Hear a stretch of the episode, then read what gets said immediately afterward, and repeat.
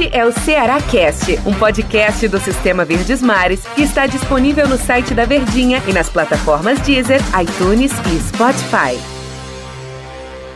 Fala galera, mais um Ceará Cast, hein? Degui Santiago aí batendo um papo com vocês, torcida alvinegra, que eu acredito que está feliz, hein, com essa evolução do Ceará na Série A do Brasileiro. E vocês já sabem, podem acompanhar a gente nas plataformas Deezer, iTunes, Spotify e também no nosso site da Verdinha, a rádio do nosso coração. E hoje a gente fala sobre o alvinegro de Porangabuçu, estou ao lado de Tom Alexandrino, conversando, fazendo análise desse trabalho do Ceará, o trabalho trabalho de Guto Ferreira, que eu acredito, Tom, que já criou uma identidade quando a gente relaciona Guto Ferreira com o Ceará, né? Principalmente na organização defensiva. A gente sabe que precisa sim de contratações, mas o Ceará já está se organizando da forma conquistando os resultados de acordo com o que o Guto vem planejando, hein, Tom? Tudo bem, né, Dedê? Tudo bem ao Tudo torcedor joia. que está nos acompanhando. Acho que são 10 rodadas iniciais que já dá pra gente ter uma ideia de onde vai consistir o trabalho do Guto, né?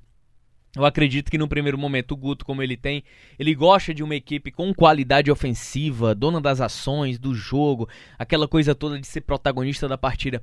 Mas a partir do momento em que ele não teve isso a seu favor por conta dos resultados, e aí a gente entra muito no conceito de que o futebol brasileiro ele é muito resultado, resultado. Ele não consegue operar em cima de evoluções ou melhoras independente do resultado, né? E aí o Guto começa até bem o retorno.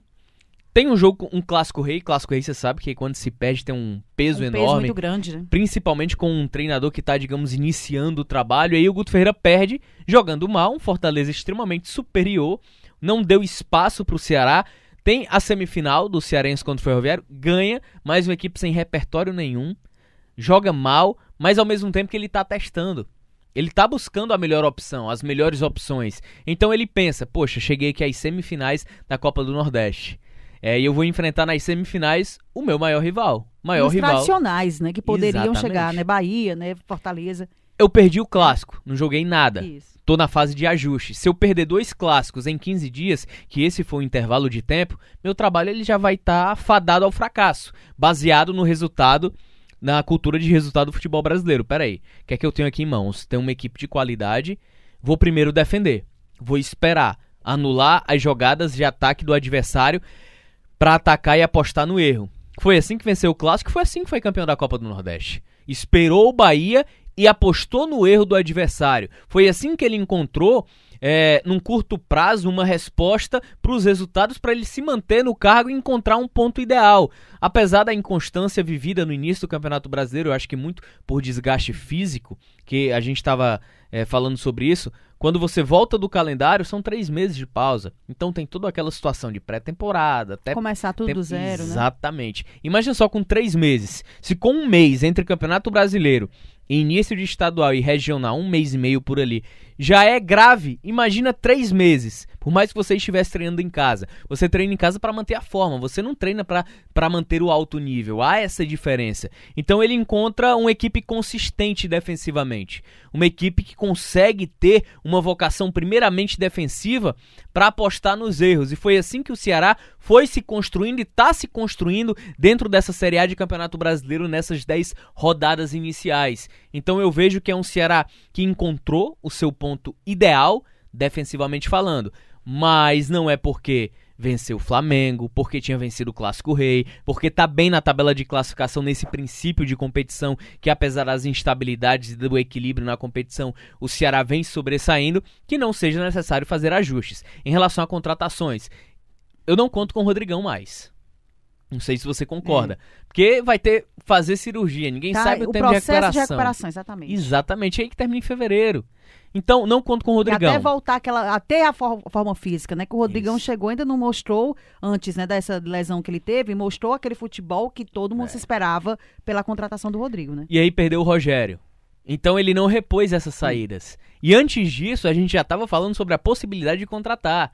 Então eu acho que o Ceará, no mínimo, ele precisa de duas contratações, um centroavante e um homem de lado que seja alternativa, de velocidade, que venha com possibilidades para ser titular. E a necessidade em relação ao que o mercado oferece são duas coisas distintas e diferentes. Eu vejo que o Ceará está buscando, ele está mapeando o mercado. Mas é difícil encontrar um jogador que se encaixe na realidade, que se encaixe no perfil, no padrão da equipe, mas acho que as necessidades de contratação elas são necessárias. Da mesma forma que o Guto, analisando essas 10 rodadas iniciais, tem um Ceará consistente defensivamente, mas ele ainda está buscando uma evolução maior no setor ofensivo, de criatividade, ser uma equipe mais eficiente. Eu acho que o cenário contra o Flamengo nos dá isso, de um Ceará que precisa evoluir e melhorar cada vez mais. A gente percebe do Guto, é, Tom, também, acredito que o torcedor veja isso, porque ele chegou de uma forma até um pouco, não desacreditada, né? Mas assim, o torcedor não estava apostando muito naquela. Ainda estava sentindo a saída do Anderson Moreira. Né? Então, com a chegada do Guto, e ele conseguiu, e o que eu percebia muito do Guto, a gente está falando da organização defensiva, que ele conseguiu organizar esse setor, que ele não reclamava muito da situação que ele via em mãos. Ele sabe que o Ceará tem posições carentes, acredito que ele tem essa consciência, mas ele tentou, de uma forma com que eu tenho em mãos, o que eu tenho aqui, eu vou me organizar da melhor forma possível. Mas a gente tem que entender também que organização defensiva bacana, ele tem um espaço, ele cria a jogada para fazer o gol, como aconteceu até na última partida contra o Flamengo. Mas esse setor do meu campo para frente precisa se ajustar ainda mais. Vai depender só do Clebão? Vai depender só do Vina? E aí o Fernando Sobral, o Leandro Carvalho, essa turma toda. Então, assim, tem Vão que se aguentar organizar. as 38 rodadas. É isso que eu tô querendo chegar, a esse ponto que eu queria chegar.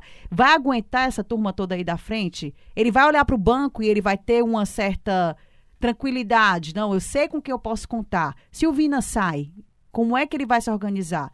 Né? Então, assim, a gente tem que criar uma possibilidade. A gente não, né? O elenco tem que criar uma possibilidade para poder se manter essa temporada inteira. Né? E contar, por exemplo, aí teve o Ricardinho voltando agora. Mas será que o Ricardinho vai dar essa continuidade que foi naquela partida contra o Flamengo? Vai continuar nesse setor, sendo dessa forma, como ele atuou naquela maneira, da forma como. Antes não estava bacana. Na ausência do William Oliveira, na ausência do Fabinho, tem o Ricardinho. Mas vai ser essa terceira pessoa? Então fica essa dúvida, mas a diretoria acabou de contratar um, né? O Pedro Narese. Narece. Narece, né? É, é um, é um jogador. Corrigi, corrigi é, o nome, é- né? é um jogador que Fala entra, Dedê. Narece. Narece, né? é, é, é um jogador que ele entra, na minha visão, no mesmo contexto de avaliação do Martin. É um jogador que teve pouca experiência profissional, teve pouca rotatividade, que vem como aposta. Ele não é um jogador que vai chegar, vestir a camisa, opa, Pedro Nares, bota ele que ele resolve. Não, isso não vai acontecer. Pode até acontecer, Pode, é, mas o mas cenário não é inicial isso, não é, né? esse. Então, por exemplo, o Guto, ele teve que se rebolar. Por mais que a cinturinha não deixe muito, mas ele teve que se rebolar no sentido de tentar encontrar um ponto ideal. Exato. Vamos lembrar aqui, Denise, torcedor. Ele deu chance para Martin, ele observou Rick, ele observou Bergson, ele observou Jacaré. Então, todos esses jogadores tiveram minutos em campo. Talvez precisem de mais para encontrar um ponto inicial. O Só- Kleber, né? Exatamente, o Clebão, que ele deu, Deu o respaldo. mais, é. Porque o Clebão, quando foi contratado, você tinha Rodrigão, você tinha, Ro- na Sobis, teoria, Rafael- Sobis, você tinha Bergson, ainda tinha o garoto Cristiano e o Clebão ia ser a quinta opção. E aí ele passou na fila, por conta do que ele apresentou dentro de campo, da resposta rápida Uhum. que ele deu. Então o Guto Ferreira, ele se abraçou dentro do contexto com aqueles jogadores que deram uma resposta mais rápido para ele. Isso não quer dizer que o Ricardinho não possa ser um titular, mas naquele momento que o Guto precisava do resultado, ao invés de testar, esses jogadores foram que, que foram que foram os que deram uma melhor resposta. E aí a gente tem o resto da temporada para observar. A espera eterna por Wesley, Lima, que teve bons jogos quando entrou no Oscila, segundo né? tempo. Muito. Dá uma, Exatamente. aquele vagalume, né? Vai e volta. A gente não, não tem aquela Como diz o constância. Hilton Bezerra, Exato, né? Ele não tem um certo Exato. equilíbrio. Exato, né? Ah, entendi. Exato. Tá no Canadá, bebê. Olha, ele não tem, está nos escutando, tá? Olha, Olha. ele não tem esse certo um equilíbrio, né? Que a gente fala assim do Lima. Poxa vida, toda vida que eu, a gente fala do Lima, eu me remeto e eu lembro daquele Lima que veio do Grêmio naquela festa toda, naquele poder ofensivo que ele tinha, naquele destaque que ele tinha no Ceará, né? Então, assim, o torcedor acho que ainda fica naquele questionamento. Cadê o Lima? Por que, que o Lima não voltou? Ah, Denise, o Lima não atuou em nenhuma partida. Bom, não estou dizendo isso. Atua, mas eu acho que precisa ter um certo equilíbrio, uma continuidade no Isso. trabalho, até para que o Guto possa ter uma confiança e a segurança que ele precisa. E era isso que ele precisava no início, né? Por isso que ele tem Charles, Fabinho, William Uhum. Oliveira, porque foram jogadores que entregaram constância, entregaram regularidade. Apesar de você ver no Ricardinho um potencial para para ser titular, ele não entregou essa regularidade, talvez por estar um pouco mais abaixo, abaixo. fisicamente. Não foi bem no Clássico Rei, não foi bem contra o Vitória, que gerou a expulsão do Luiz Otávio. Então, naquele momento, não era um jogador que entregar o que precisava